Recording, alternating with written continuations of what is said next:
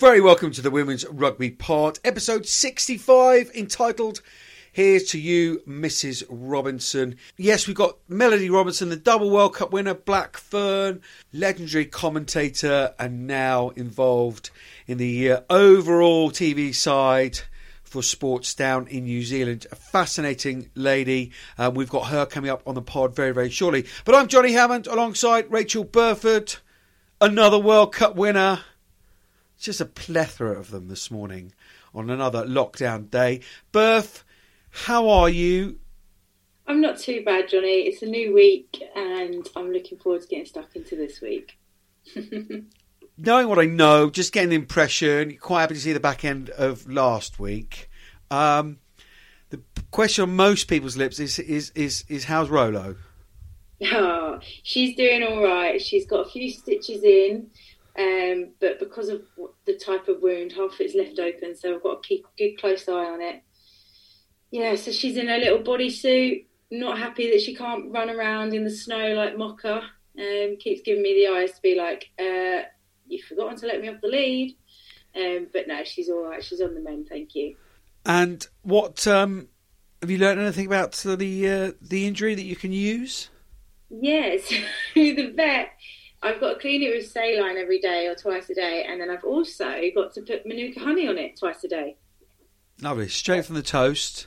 When she said it, I was like, that must be like like a special pet one, not just like normal manuka honey. And no, it was. So yeah, Rolo's getting the very best treatment. Nature provides. Is she licking the wound then? Once you put the honey on it, or do you then cover it up? Yeah, no, then cover it up. She's got a little bodysuit, so she then can't reach it. But um, she was having a right old sniff and trying to um, get to it when I opened it up. Yeah, I bet. I bet. How much of a sniff did you have Saturday in the game? well, we had plenty of sniffs and plenty of opportunities, um, but we just we didn't execute. Like the amount of opportunities that we created for ourselves, we just couldn't finish it. Um, you know, fair play to, to Exeter. They they brought everything, gave everything, uh, and deserve to come out on top. Really. So this is uh, Exeter's. Yeah, unbelievable. And we'll, we'll get into it a, a little bit later on. But um, two weeks in a row. Beat Saracens last week. Beat Harlequins at the weekend. Six points to seven. Just just an overall kind of kind of kind of point because we will touch on it uh, a little bit later in the show once we've uh, spoken to to Melody Robinson. Overall, from the outside, you say, "Oh, geez, really?" Um, like we almost did with, with Saracens last week. Again, one of those questions I probably know the answer, but how much effect it had on the on, on the squad? Are you dealing with it very much, uh, obviously on the outside as oh, it's just a blip? Is it going to have far more reaching consequences than that? Time will tell. I think everybody's so disappointed, and I think you know if we hadn't created any opportunities or played ourselves in opportunities to win that game, then I think we would we would be worried. But you know, six times we got into their twenty two, and six times we didn't convert that into points. Now that's very unlike us. So I think you know, in terms of being concerned and letting it over um, continue into the week, we had team meeting last night, and just you know, it is what it is. We didn't have our best game. We had opportunities, so our processes and what we're trying to do does work. Um, and it's just a really good lesson. Like we would much rather have this lesson where we are now than later in the season, and we've just got to make sure. And I know it's a cliche, but we have to learn from it, and we have to realise that, you know, yeah, we had six opportunities, but the next game we might only have one, and we have to execute on that. And I think everybody's taken responsibility, and now we're just we're not going to dwell on it, and we move into a new week and look forward to to playing Loughborough. Honestly, Ali Stokes will be delighted with that straight bat PC answer. Um, very very good. Right, pop the Quins hat off, cover up the Adidas. Um, for the greater, wider view of the league, actually this this is a team, and I, I mean, God knows what they got down in the water down next. Uh, men or women uh, are drinking the stuff. Unbelievable journey that the men have been on. It's a team that's barely played twenty games, fifteen games, and and yet they're turning over the the the, the two teams that have been top of the league for you know basically since uh, since the Premier 15 started for the league. This is brilliant, isn't it?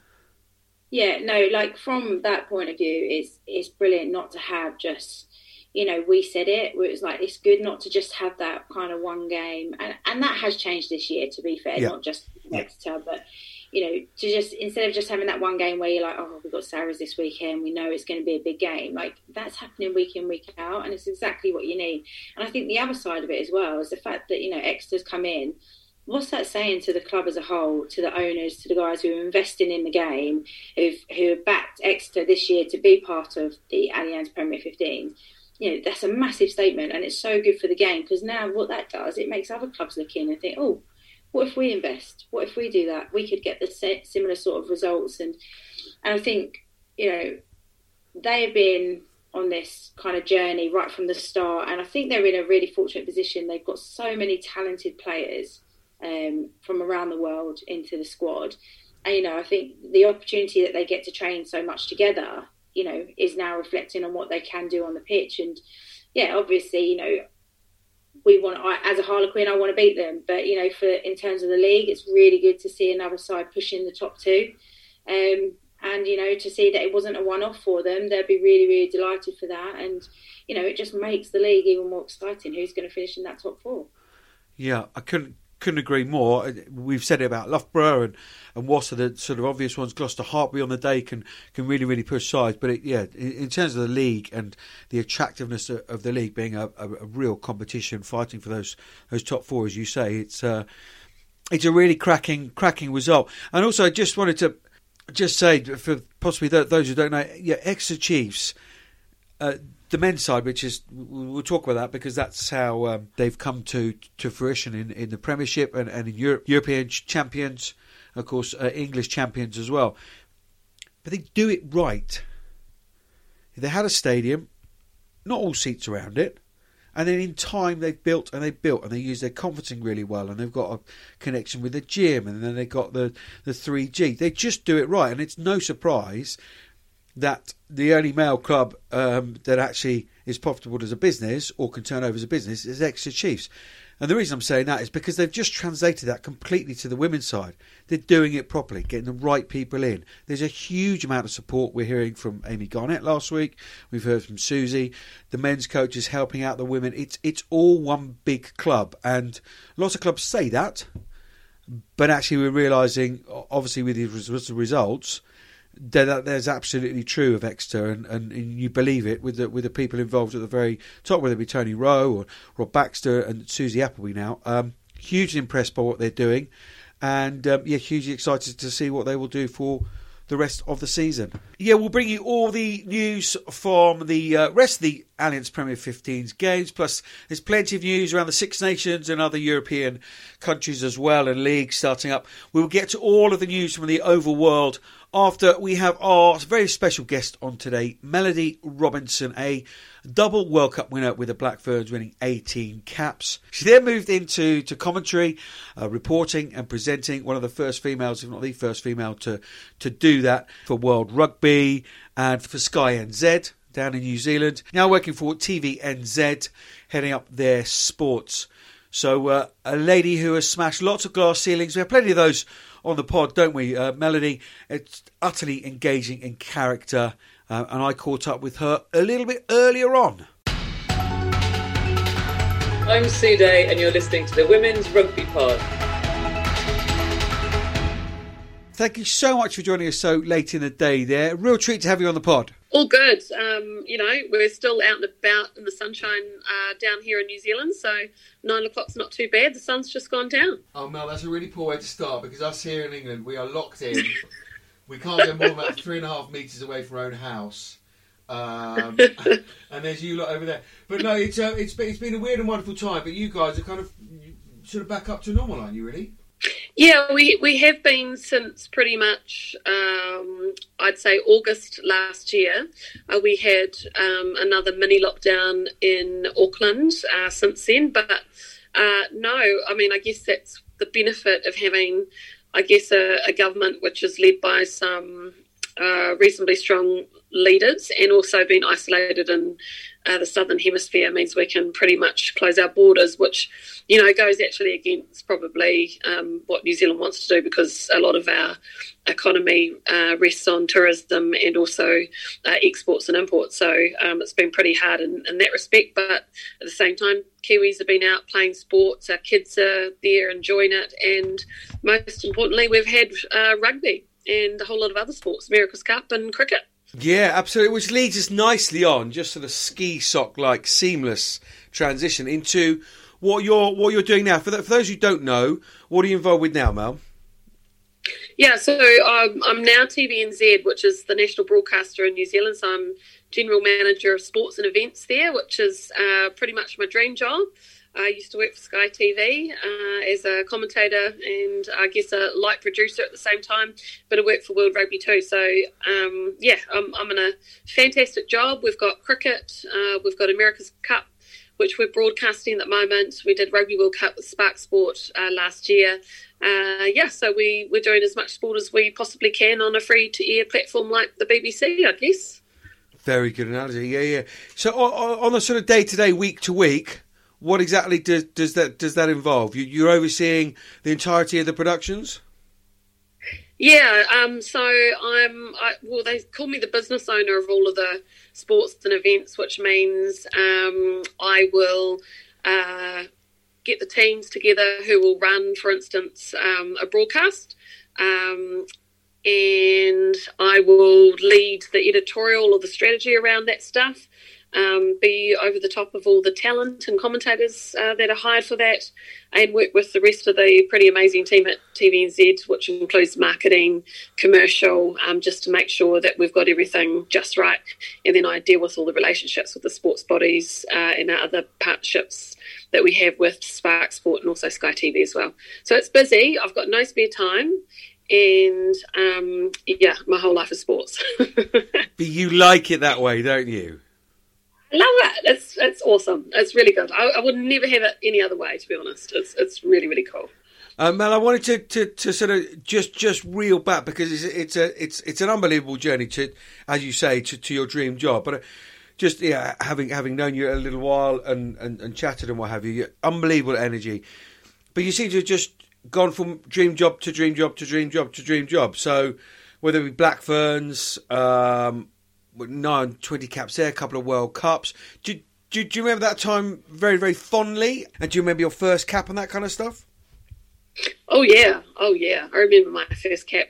And just, I just want to point out here that I might have done things which look like dream jobs, but geez, there's been um, some real challenges along the way. I have to say, it has been not easy. Um, but my first cap for the Black Ferns, 1996. My um, my grandfather, we call uh, him my pōua in um, Māori Te Reo language, and my dad came along to Sydney to watch my debut, and we were playing uh, the Australians. And the thing I remember about that was, a I'm go crazy um, before a game, so no one wants to be around me because I'm not serious. I don't go quiet. I go the opposite. And then B, I think I was kind of in shock during the match and then C, I punched, um, and I know this is terrible and I don't at all condone violence, but I did punch the number eight from uh, the Australian team. Her name was the Beast. And they were going, Beast, Beast, Beast, like this the whole time. And she cheated in the line out, so I turned around punched her. And I knocked her out, and she got stretchered off. And my dad and my granddad were so proud of me. That was my first debut with the Black Ferns. And we, of course, won. Brilliant. What a great story. Not so much a beast, more of a mouse now. Um, no, I, I, I, I, absolutely. What a what, what a great memory. So you say you go crazy for a game. What, what, what exactly? I've not certainly not heard this one. What exactly would you do before a game then? Okay, well, uh, I mean, I'm sure you know Andrew Mehrtens. Um, him and I are both from Christchurch, and we're great mates, so we have a lot in common. Uh, and we uh, both like to take the Mickey a lot. And I think we're very similar in our pre-match um, preparations, where uh, we would play jokes, we would make um, be humorous about everything, We'd be in people's face, be high energy. Um, you know, it was terrible, and I don't think it would have been really good on my teammates, and even you know, oh, no, it was just terrible. I, I'm quite embarrassed as an older person now to look back on how I used to react to stress. Luckily, I've, I've dialed that back slightly, so I'm not not as bad as that in the in the old corporate world. so you're not in the back of the gallery going off your head in TV land now. No, not anymore. Great stuff. Um, look, I'm f- fully aware of the um, yeah, a few, few, challenges and stuff that, that, that you've had to, to encounter. I wanted to sort of get into a little bit of those, and therefore it's even more remarkable that you you have managed to still still do your your you know stick to your passions and your and your dream jobs. What, what all the way back then in night was a ninety six debut around then. Um, yeah. What what were That's the how old I am.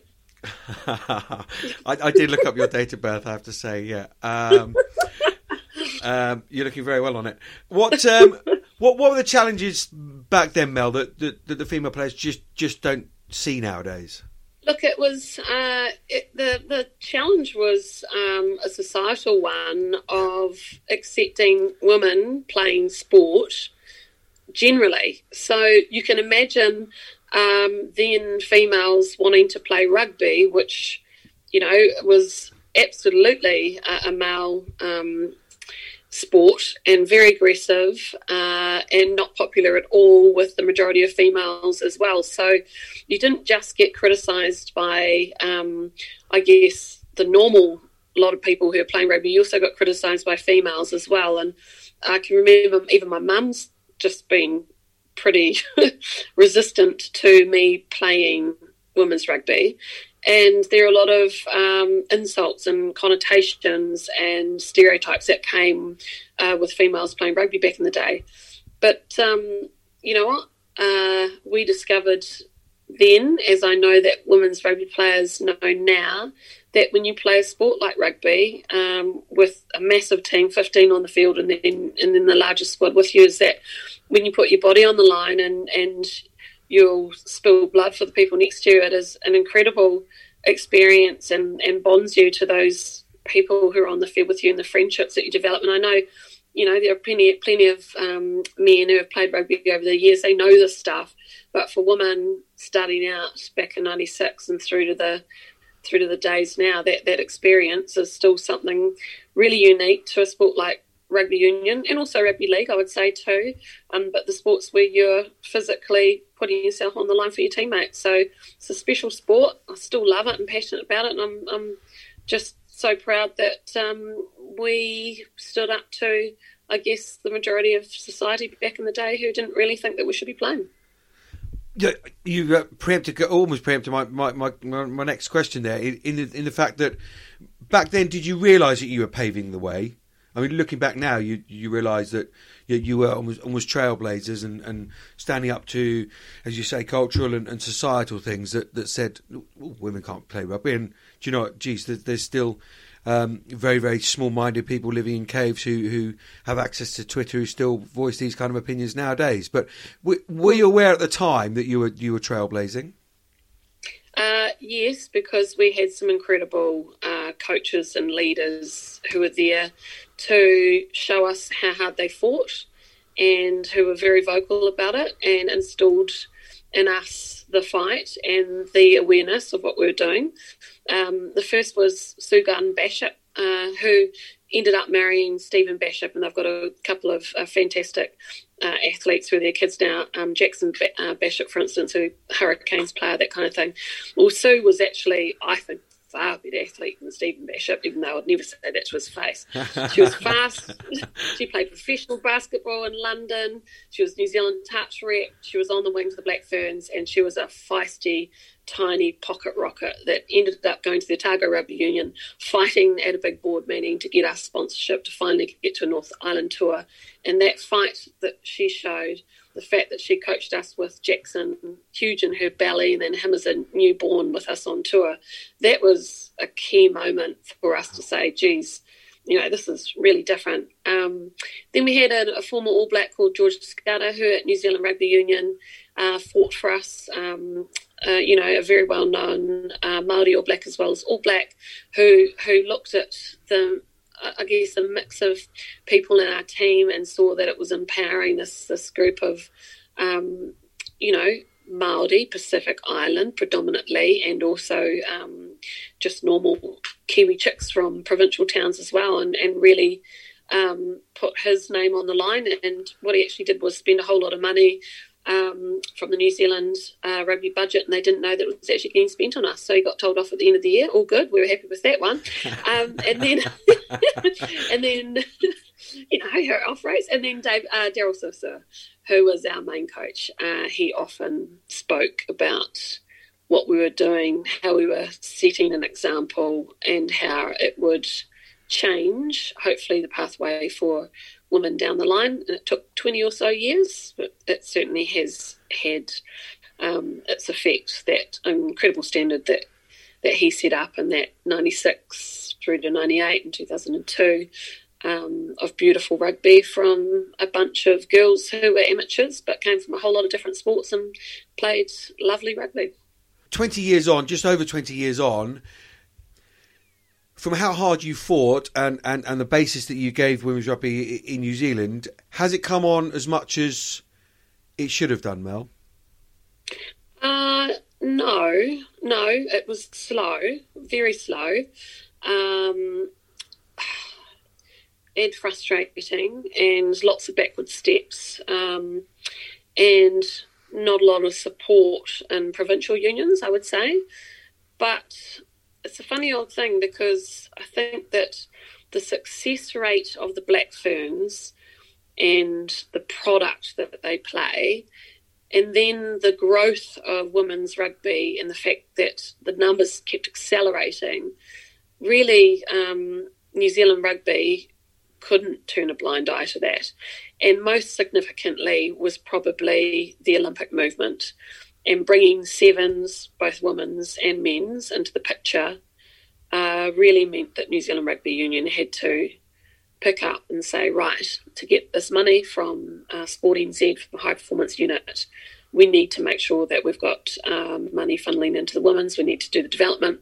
They did a go, go, go for gold program where they found a whole lot of athletes, brought in some of the girls that were already playing, um, and that was the the massive um, fire starter to, I guess, the movement.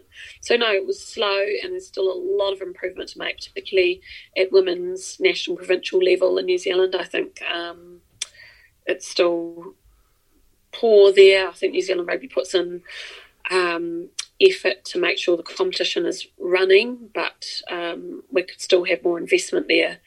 And at the end of the day, the amount of money that goes into women's rugby, if you look at percentages, um, of spend and investment compared to now player numbers. It's not actually equitable, and it's um, it doesn't really compare to the number of women's rugby players. So still work to be done, but Johnny, we will always be patient. We will always work proactively where we can because that's the only way you can influence, right? You can't go in there and um, you know throw stuff on the ground and and get mad and and just demand. You've just got to work, and it is a slow process, but it's all good. We're getting there. We are getting there, absolutely. Oh, I, I just want to move on then. If you've got frustrations with how slowly it was moving on the field, do you then move fairly seamlessly from, from playing into into into commentary? Well, um, I think commentary again. That, that's look, it's taken a while. What I would say is the change in commentary has come from one or two women being involved in doing a good job in a lot of different sports cricket, rugby, um, and others over the globe. A lot of uh, we see baseball, uh, NFL. Um, so it started from that. And then for rugby in particular, I would give a lot of credit to World Rugby, the Seven Circuit, and particularly uh, their executive producer of rugby, Steve Jamieson. He was a Kiwi. I'm not doing that because he is a Kiwi, but uh, he Good did stress. have. Good old stress. yeah, I know. Sorry. Yeah. but you know, he had a vision about um, bringing female commentators through the Seven Circuit, and he has done an excellent job. And he was a lot more forward uh, than any other broadcaster in the world in, in doing that. Um, Sky TV in New Zealand has been particularly good in the last three years. You know, there's around 30 ish, even more than that, of women in commentary um, and also presenting on sports like league, rugby union, cricket. Uh, and now Spark Sport New Zealand is also following suit there. They've got three excellent female cricket commentators this season. Uh, so I think um, you can give the credit to World Rugby in that respect for that sevens again. That, that sevens circuit, the Olympic movement has been a, a massive um, help to what we've always wanted to see with commentators, players, professionalism, and broadcast opportunities. But Mel, I, have experienced it in a, very, very small way because I, I, was quite young when I first sort of started to talk rubbish over over rugby, um, and and and that those sort of challenges. And oh, really? What what personally were the were the challenges for for you? Do you remember? Do you remember the nerves? Did you feel a part of it? Did you not feel a part of it? How long did it take to be accepted? Because it is an incredibly male dominated banter type way. And uh, you know, knowing you, I, I, know you're more than happy with the banter and what have you, and, and being immersed in rugby all your life. But how, how difficult was it? What were the main challenges moving into that world? Look, it was it was awful. Really, I um, went in probably with a naive, um, sort of innocent point of view, where I thought, "Wow, this is amazing! I've got an opportunity." I had two bosses who had come in and really backed me, um, but uh, key members of the crew and the commentary team didn't want me there. But by the way, that wasn't a gender thing. It was actually if someone new was coming into a commentary team, they still had to prove themselves. Yep. However, I had to prove myself three times over. Um, I is that the gender bit then, Mel? Time with a sorry, Johnny. Sorry, sorry, sorry to to, to buddy. Is that the gender thing then? Having to prove yourself three times over? Yes, it is. Yeah. Well, you, I mean, look, so many times uh, I've seen this. A female walks into the office, walks out of the office, she's looking for a job. The boys in the office say, Oh, what does she know? Young man walks in, that question is never asked. That's really small example of conscious or non conscious bias when it comes to females in sport. Um, and you can have you can have played tests, you can win World Cups as a women's rugby player, but you still have to prove yourself on air and you will get criticised. Whereas more than likely, uh, a former All Black who's played similar tests or won less World Cups than you um, will not get criticised until he really stuffs up. So they're the kind of things that you really work hard against. And in my time, uh, I knew Supersport didn't want me because I was on Super Rugby, so I was going to be across South Africa, Australia, New Zealand. I know Fox Sport were very um, resistant to it. But I remember when I started, it was 2002. I mean, that's a long time ago. That was ballsy of Sky TV to even put me on here. Um, and it ended up that, yes, I had to work hard. I ended up doing presenting for a long time, so I got taken out of the commentary, and then I it took a long time for me to get back into commentary, and um, you know that was just the way it is. Actually, uh, Johnny, you would have seen some of the tweets that Maggie Alfonsi's put out lately.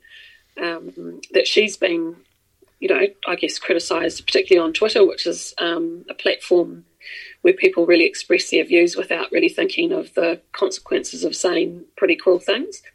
Um, so yes, there is bias, and yes, that's what she's experiencing. But what I would say from my experience is that if you're good at commentary, if you're a woman and you're good, after a couple of years, people will forget that you're a female. They'll accept you and they will rate you just the same way as the men. And that is what happened to me, luckily. Um, you know, I, I, I, love rugby. I think I've got a um, an analytical brain when it comes to it, and I, I worked really hard. Um, and most importantly, I have a broadcasting background, so that helped too. So for people like Maggie, stick at it. Um, you know, a, if you find your feet, and it takes quite a long time, as you know, um, to actually you know really find your feet as a broadcaster. But I hope people are patient and, and give people like Maggie um, a chance. Yeah, no, absolutely. I think I think apart from anything, I think TV producers don't uh, don't do it on a, on a, on a male female thing. If you're good enough, then then you put in there. And I think um, it's exactly the same with yourself. You were, you were good enough to do it with your journalism background and, and, and the degree and what have you. Oh look. I, could talk to you for ages, Mel, as per normal. Um, it's like like we're at that um, that that bar in Dubai having a, a, couple of drinks and chewing the fat. But I just um, I don't remember anything. No, no, no, indeed, no, you you don't. Um, um, just, just one last question because I'm very conscious it's late and you've got a very proper proper job to get to in the morning. The World Cup this year, how massive is going to be? How exciting? How's it all gearing up? Well, the first thing is uh, we find out this week in New Zealand um, how much money the government will contribute to the extra costs that come from uh, New Zealand's uh, MIQ, which is our isolation um, uh, facilities and process that we have here. So everybody has to isolate for two weeks. Yep. And when it comes to bringing in a huge number of teams into a world tournament or competition like this, there's a massive cost. So, first and foremost, government needs to say how much money they're putting in. New Zealand Rugby needs to say how much money we're putting in, and they're putting in, and then obviously uh, the big decision, um, just to confirm everything, comes at Rugby World Cup Limited board meeting around about March. So that's the the first. But um, from a personal point of view, from a player's um, point of view, um, and from an opportunity point of view, this is this is going to be an incredible tournament. I think um, you know New Zealand is a, a, place where we've seen big sports events happening. There's no reason this can't happen um, in a fantastic way. Um, probably we won't have the fans that you would expect, although if there was that Trans Tasman window open in Australia, there might be an opportunity to come through that way. Uh, but the product's still going to be great.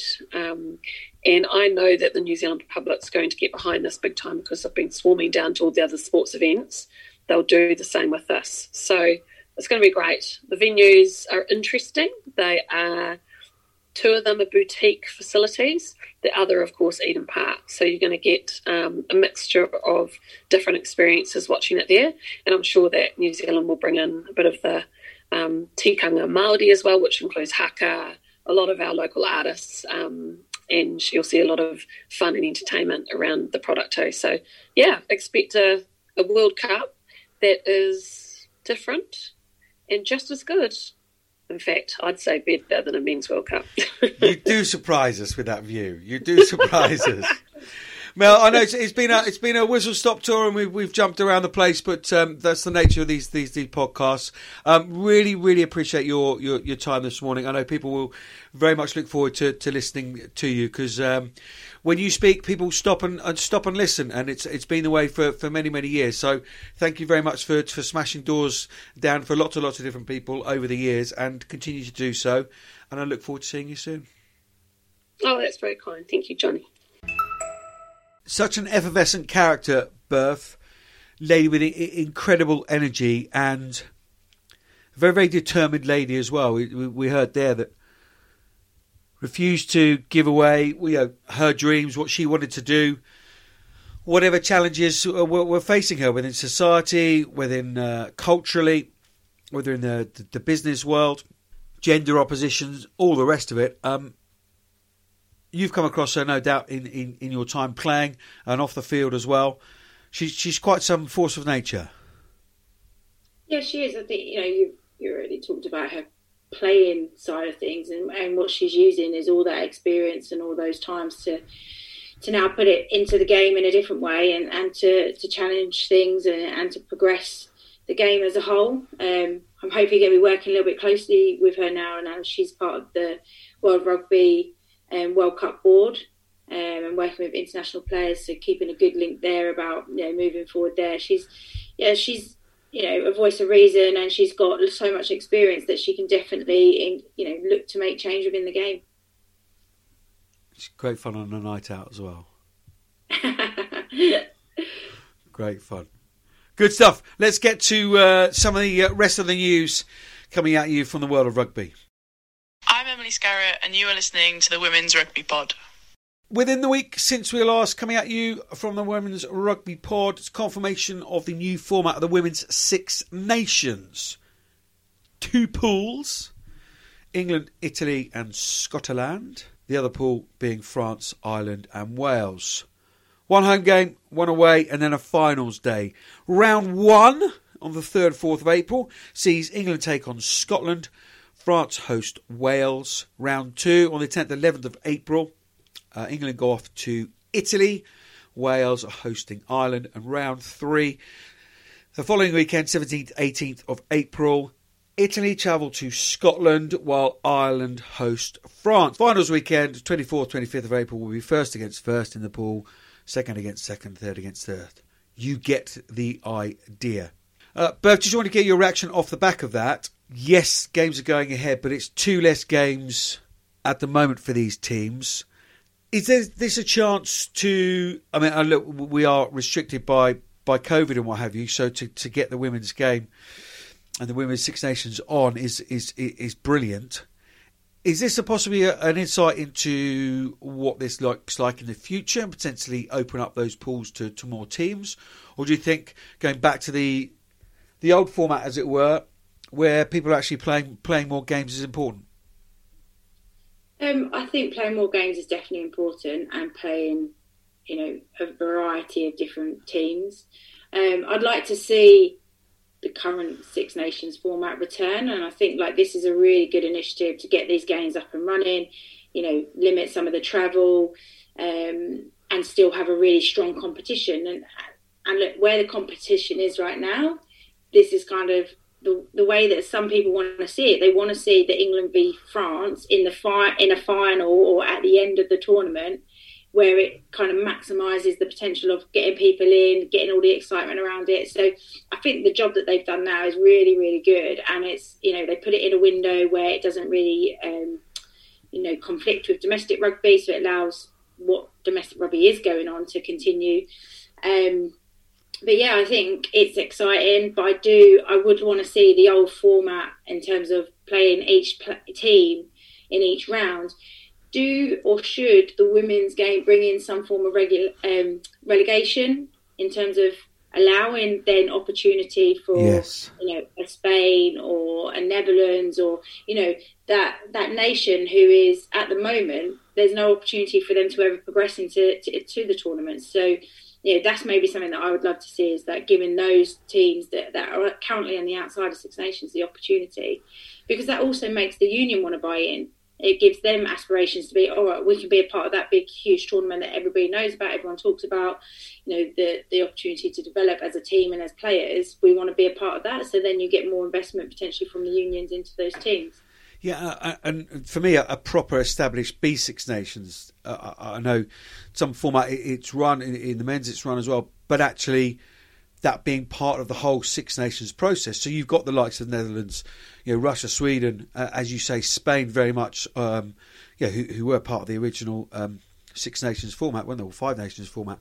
Actually, getting that as a proper competition. We, we talk about not following the men's game. No, let's not follow it. Let's just do it better and have that as an established tournament. As you say, there's plenty of buying then commercially and from unions and players and all the rest of it. So um, there you go. Just solved everything. Brilliant. Well done. Down in Africa, some good news coming.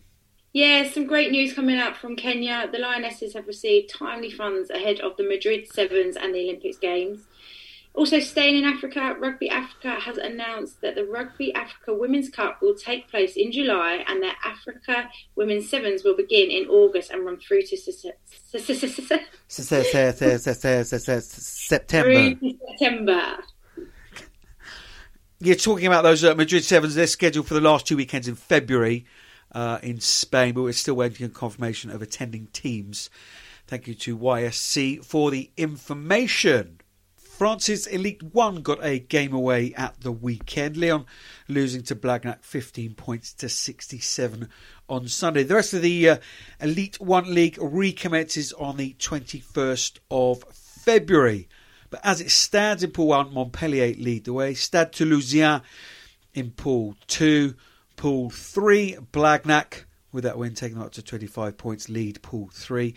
And in Pool 4, ASM Romagnat Rugby Feminine head up that pool. That's uh, basically Clermont in Pool 4. And final dates for the Women's Rugby Europe Championship has been announced. Spain versus Russia on the 20th of Feb, and Spain versus the Netherlands on the 27th of February. Indeedy. So, the Division de Honor in Spain also got a game away at the weekend. Les Abelles went down 18 points to 41 to Rugby. No change to the top of the table, where Valladolid still lead the way over in Spain. Domestically, then, Berth. Few bits to bring you from the English League, the Allianz Premier 15s. Yep, DMP have released some new news about their coaches. Rob Vickers now joins the team, an ex Newcastle player, comes in as Sharks performance manager, and he brings with him Jake Rogers as an assistant coach.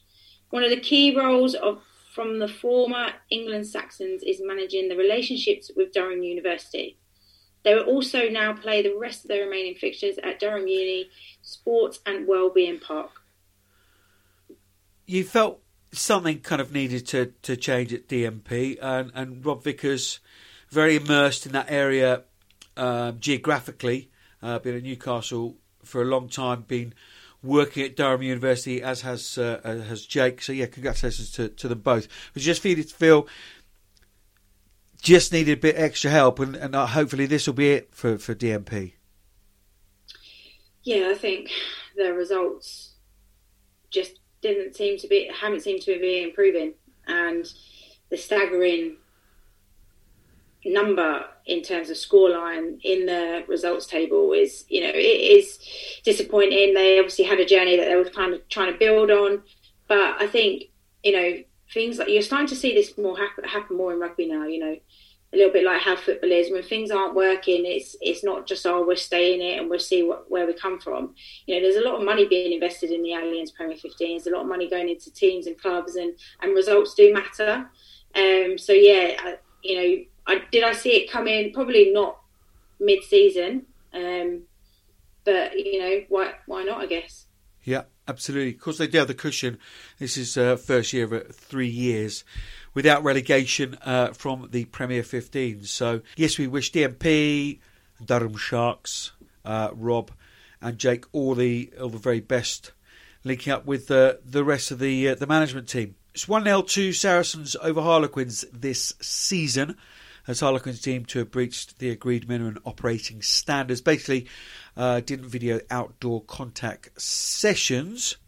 Apparently, uh, the committee considered the facts from the investigation, representations from the club, relevant relegations and supporting documents, and concluded that the match will be cancelled and the result deemed a win by Saracens, uh, with five league points allocated to the champions after Harlequins player tested positive for COVID, and 28 players then had to self isolate. Uh, that is subject to appeal, which is why you can't comment. And staying with Allianz Premier 15, rounds 11 through to 18, plus the semi final and final, have all been announced. Indeedy. So the semi finals, the weekend of the 28th of May, with a final week later on the 29th of May. The final league game, or final league round, round 18, earlier in the month of May on the that weekend of the 8th. So looking back at last weekend's results from the Allianz Premier 15s. Another good win for Wasps, 40 points to 3 over Worcester. Are we expecting more from Worcester, or was that good? I think we were expecting more for Worcester, and having played Worcester, and they had some pretty big names back as well. Um, I was expecting more from Worcester. I don't know if it's that you know first game out the blocks, um, potentially. You know, we felt a bit like that at the weekend as well. But look, Worcester have got some very dangerous players. Um, and Worcester is a young side, and maybe you know they sat off and allowed them to play a little bit too much. And but yeah, I think you know with the coaches that they've got within the club, the infrastructure they've got in place, some of the key players they've got, we probably do expect um, more from them in, in terms of seeing a result. Like I can't comment on the game. You know, results always say one thing, but watching the game it can say something, suggest something else. But yeah, I think we both were, were on the thought that that was going to be quite a tight one. Yep, absolutely. Gloucester Hartpury went up to Sale and grabbed a 26 points to 7 victory, as predicted by yourself. Oh, did I? I thought I said Sale. Did you? I think so. I can't remember. No, I said I said Gloucester. I said Gloucester. I think this is a really important win for Gloucester because they've been there or thereabouts with their results. Um, and you can see that they're again they're a young side. It's you know they're part of the Gloucester Uni, they're part of the college, so they've got a lot of young players in there. And I think you know over time you're we're now seeing you know that side come together, and I think that's a really good result. And I, I know Mo will be absolutely buzzing about it. She will indeed. Uh, her good chum Emily Scarratt. Many happy returns for yesterday, Emily Scarratt. Uh, Loughborough 42. Sorry, Loughborough Lightning 42. Bristol 14 in the post Kim Oliver era now it is. One other thing to note for, for yeah, Loughborough Lightning is uh, Kath O'Donnell back in the uh, back in the mix as well. Really good to see her back. But um, yeah, a, a, result we possibly both expected. Yeah, so I think when you know Bristol took on Exeter, the and a bit like when we played against Bristol, their tries are completely you know opportunist moments, um, as opposed to really creating something and um, getting themselves into a position where they can really challenge teams. I think they capitalise on, on other teams' mistakes and yeah, so I think we we expected to see that result. I mean, Loughborough have a class of players across the board, um, and again, it's a little bit like the Gloucester. It's like waiting for them to piece things together. And I think you know, by the looks of that, that result, forty-two points, you know, things are starting to click for them. Yeah, don't have to probably get it together till May though. I know that's uh, yeah. Rhys Edwards is is of that uh, school of thought building slowly through through the season, but they'll be they'll be pleased with that result. As will Saracens bouncing back from that uh, defeat to Exeter last week, seventy three points they put on up at uh, DMP. Um, a, a, result, yeah. We feared for DMP, and uh, it's come to fruition. Yeah, I think know, any time that you lose, when what you want to try and do is get everything right and perform at your best the following week. Um, and that, that, that's decent for Saracens considering you know it was a away trip again. You know, to you know when you when you travel far, it, it's your whole weekend. It it takes it out of you, and so they'll be really pleased to. And you know, a couple of their players are back as well playing, trying out different combinations. So they'll be really pleased with that result. Indeed, they they will. Well, let's dig a, a touch deeper then. Uh, Exeter seven, Harlequins six. Where was the game won and lost, Berth? Um, there's a couple of areas, to be honest. We... That's a massive sigh. There's frustration well, in that sigh. There's real frustration yeah, in that sigh. Yeah, no, there 100% is because that we didn't manage the game very well at times, which just allowed them to keep momentum. And you know, there was a couple of critical moments. You know, right just before half time, we had like three chances to score, and we didn't. And and that literally gives the opposition so much energy, so much energy. And then they go in, they've got a breather, you know, the, they've just kept us out three times on their try line. And I think, you know, that is literally what happened with our game. We had six opportunities to win. So, sorry, not win, six opportunities to, to convert into points, whether that was tries or take um, three points, and, and we didn't do it. We didn't execute. And it's really unlike our forwards not to execute some of their set piece and the pick and go game. Um, we were missing a couple of players, but you know you can't you can't fault the desire and the work rate that Exeter had. Um, and I think you know sometimes you, you think things are going to happen on the pitch, and unless you give it one hundred and ten percent, they don't happen. And yeah, so I think it's a mixture of lots of different things, and you know it's definitely something that we we looked into and the leadership group looked into, and you know we've come away with some really important things to, to focus in this week. But like a huge fair play to to Exeter. I mean, yeah, Susie Akwi and Amy Garnett have done wonders with that side, and I am really pleased that they're going strong. Um, but yeah, we are still disappointed at that result. Love it. Throwing the forwards under the bus. Look, our forwards are unbelievable and you know sometimes it just doesn't work and and us backs didn't step up to to make it work in a different way that's what we've got to get better at okay well then you've got to put it right this weekend you are at home to loughborough oof any easier does it mm, no but then you know the league isn't anymore there isn't you know a week weekend off Um, yeah, we're we're looking forward to just getting back out there and, and, trying to right some wrongs from the weekend. We know that Loughborough are an ever improving side. We know what they did to us when we played against them last time. Um, so yeah, it's going to be a real tough battle. But yeah, like we just want to take it head on and, and hopefully, you know, we want to come out on top. Home win then? Of course, going for a home win. Like you said for Exeter Quins last week. Excellent. Uh, DMP hosting Wasps. Yeah, I, I know they've had some changes in, but it's quite difficult to make changes happen in, in a week. I think they need to maybe look at some other options in terms of their player depth because they've got some young talent there, but you know, unfortunately, this league is becoming tougher and tougher with the amount of international standard and the high domestic um, league players that are in it. That you know, I think they're going to have to go looking for some potential other players to be involved in that side. Yeah, rather like um, Sale have done, who who travelled to, to, to Bristol this weekend.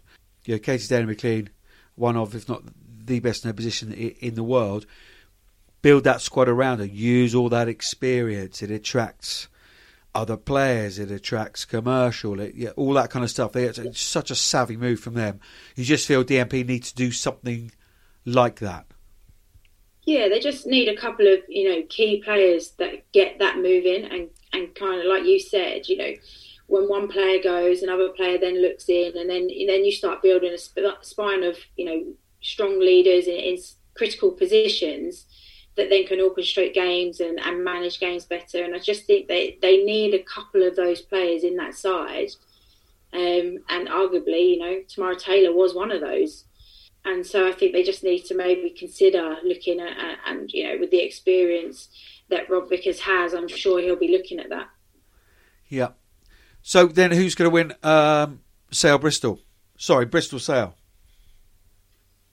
Ooh.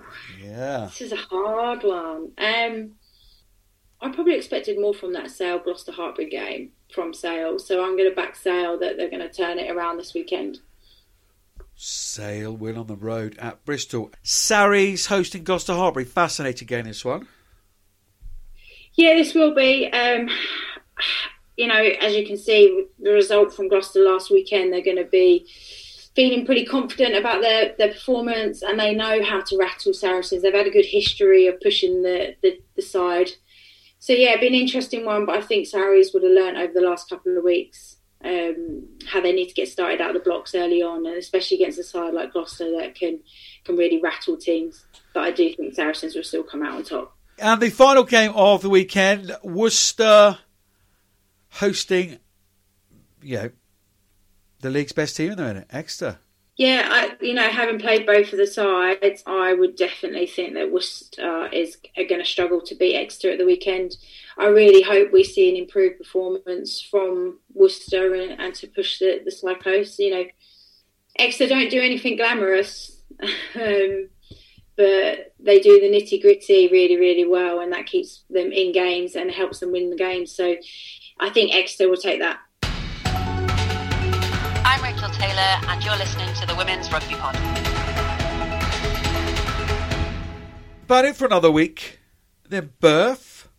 A couple of shout outs, though, must just finish up with. Old Bristolians RFC. Both men and women have reached Rome in a frenetic final day, which saw both teams duelling and going that extra mile to be the first to cross the finishing line. But who, do I hear you cry, got there first? With a late flourish uh, it was more Italian job than Gladiator. The lads just pipped the ladies over finishing the line, taking this top spot for stage one.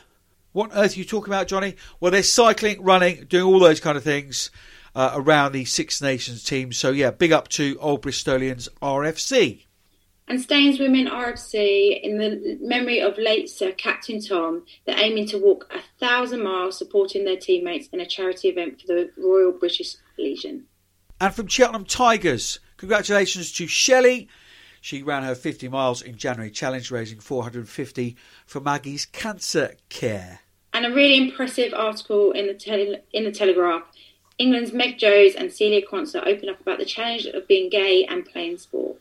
yeah, fascinating. Read that one if you haven't already. Then then then do pick that up. It's just continuing to talk about stuff in the women's game. It's just becoming more and more common practice um, as it should be. I mean, it should be there already, but it, it's not. But articles like that uh, are certainly helping that kind of stuff. It's becoming more of the, uh, the, the normal chat within the media, which is uh, which is a great thing. And yeah, fair play to you, Meg and Celia. Uh, as ever, Berth, everyone should get in touch. And I know we say it every week, but we haven't got many ratings considering the amount of people that listen to to the pod. So if you haven't rated the pod, please just pop in on the uh, on Apple Music and, and just give it a, a, rating. Obviously, preferably five stars. But but if you haven't, just take a couple of seconds to do that for us. It, it means a huge amount this end and, and share with your friends. Um, we'll be coming at you next week from South Africa. We're hoping to have a Springbok guest next week. So yeah, we'll continue to bring you news from around the world as we always do. Where can people get in touch and let us know what uh, what they're up to, Berth? So really simply on Twitter, Instagram at Pod Women's Rugby. Drop us a note. Let us know what you're doing. We'll give you a shout out. Any challenges you're getting up to, how you're getting through lockdown. I mean, we've all got a bit of spare time on our hands. Please, please, please, just go and give us a rating. Leave a review if you've got even extra time. Just really makes it well worthwhile for us on this side to keep bringing everything that you need to the pod just leaves us to finish with a big, big thank you to Melody Robinson. Brilliant lady. Uh, really, really pleased to, to have her on the pod. Thank you to you, Berth. I'm off to do a snow dance because it's not settling and I want to get the sledge back out. We've got so much snow here. So much. See you next week, Berth. Until next time.